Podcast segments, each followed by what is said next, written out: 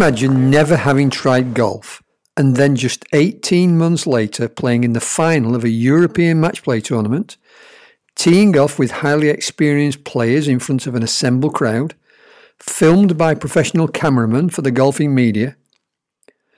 Miroslav Halmo faced this pressure situation just recently in the RSM European Playoff Series in England. He later said it was like something in a dream. But in his exalted state, he still talked much about helping other people with disability to enjoy golf, as he did his own game.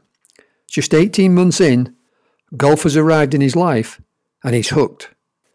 Miroslav Halmo was born with a missing lower right leg in 1977, a rare condition called hemimelia, a tibial deficiency. He grew up near Topolčany, around about an hour from Bratislava, the capital city of Slovakia. Today, he lives in the city of Nitra. He was a happy and very active boy wanting to play the same games as his younger brother and the other kids, and with his parents' father, also Miroslav, who worked in trade fairs and exhibitions, and the mother Eva, an architect. Orthopedic technicians would fashion improvised prosthetic legs to help him as he played. Today, Miroslav laughs when he tells you about this because in the frenetic nature of children's games, his new leg was in constant need of repair and further adaptation for the growing boy. Coming from a supportive family, he would do well at school in his studies, but because of his disability, Miroslav found that he would start to learn a sport, then he'd really be enjoying it before reaching a stage where his missing leg hampered progress. It soon seemed that sport and the sociability of sport was quickly passing him by.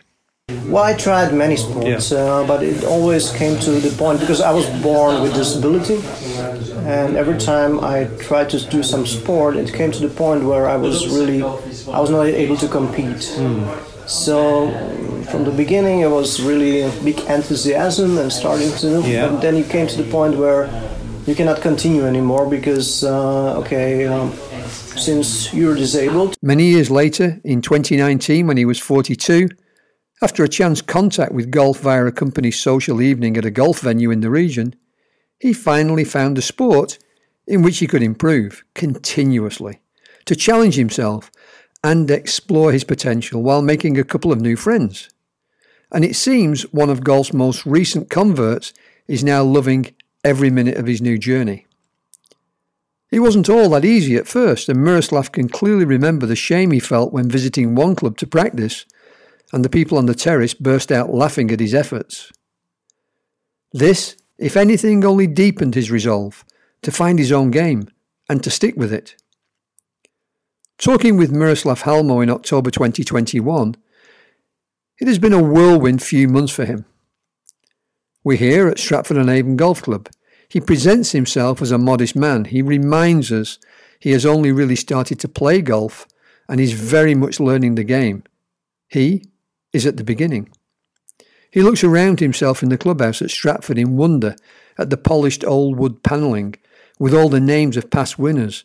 And this club is more than a hundred years old, which is nestled in the leafy and historic Warwickshire town.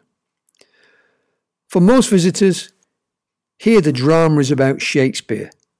But this week, there's more talk about Samuel Ryder, the godfather of the Ryder Cup, who was a member of the club and club captain in 1929 and 1930. Miroslav was here to play in the RSM European Playoff Series finals, one of 16 players who qualified by right through the world ranking for golfers with disability. Eight of the players qualified through the net ranking and eight via the Stableford ranking. Miroslav had achieved this with a 31 handicap. They were here to play for two separate trophies in their groups of eight, match play knockout. Though Miroslav says he feels he was fortunate to qualify and is a little uncomfortable around the other seasoned players, he recognises he wouldn't be here without all the hard work he's put in. He has worked very, very hard on his game. He talked to us on the Tuesday after winning his quarter final match to make the semi finals. At this time, we were only joking about winning, lifting the trophy. To be honest, just getting through the first round was fairly monumental, recalls Miroslav, calling it Four and a half hours of real pressure. Yeah, it was probably the toughest match I ever had. Was it? Yeah, it was.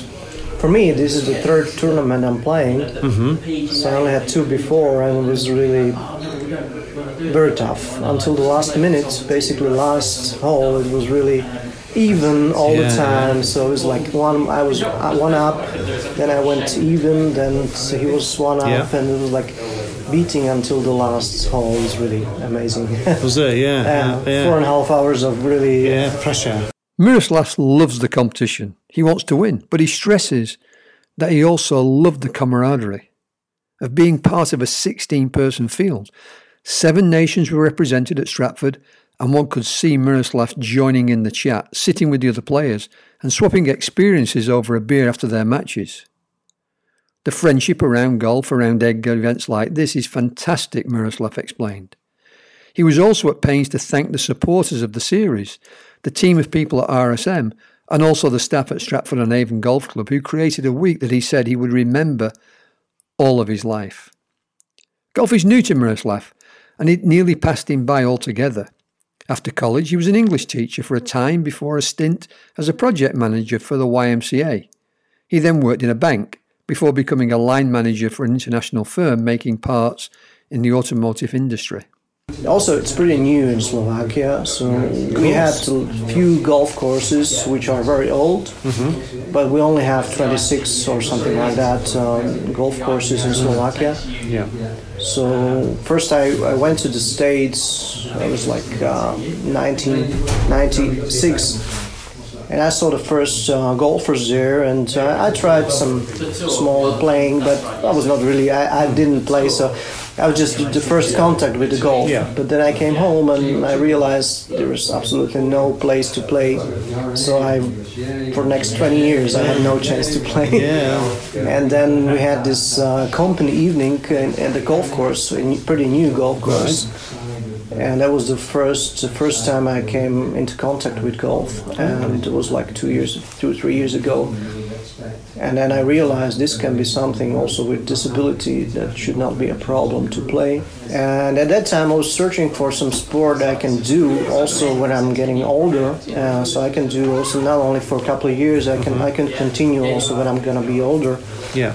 And I was thinking since uh, when I first saw it, it was really something that came to my mind. Well, okay, this can be something that I can really because I don't like to um, hitchhike. I don't like to walk too much mm-hmm. because it's difficult for my leg.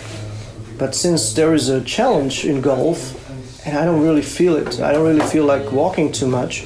I can I can walk for a couple of miles and I have no problems with that. So yeah. it's like, yeah, this is something that really interests me because mm. it is good for my health yeah, yeah. And at the same time, I don't feel like doing something for my health. I really like to compete, mm. so I really li- love the sport.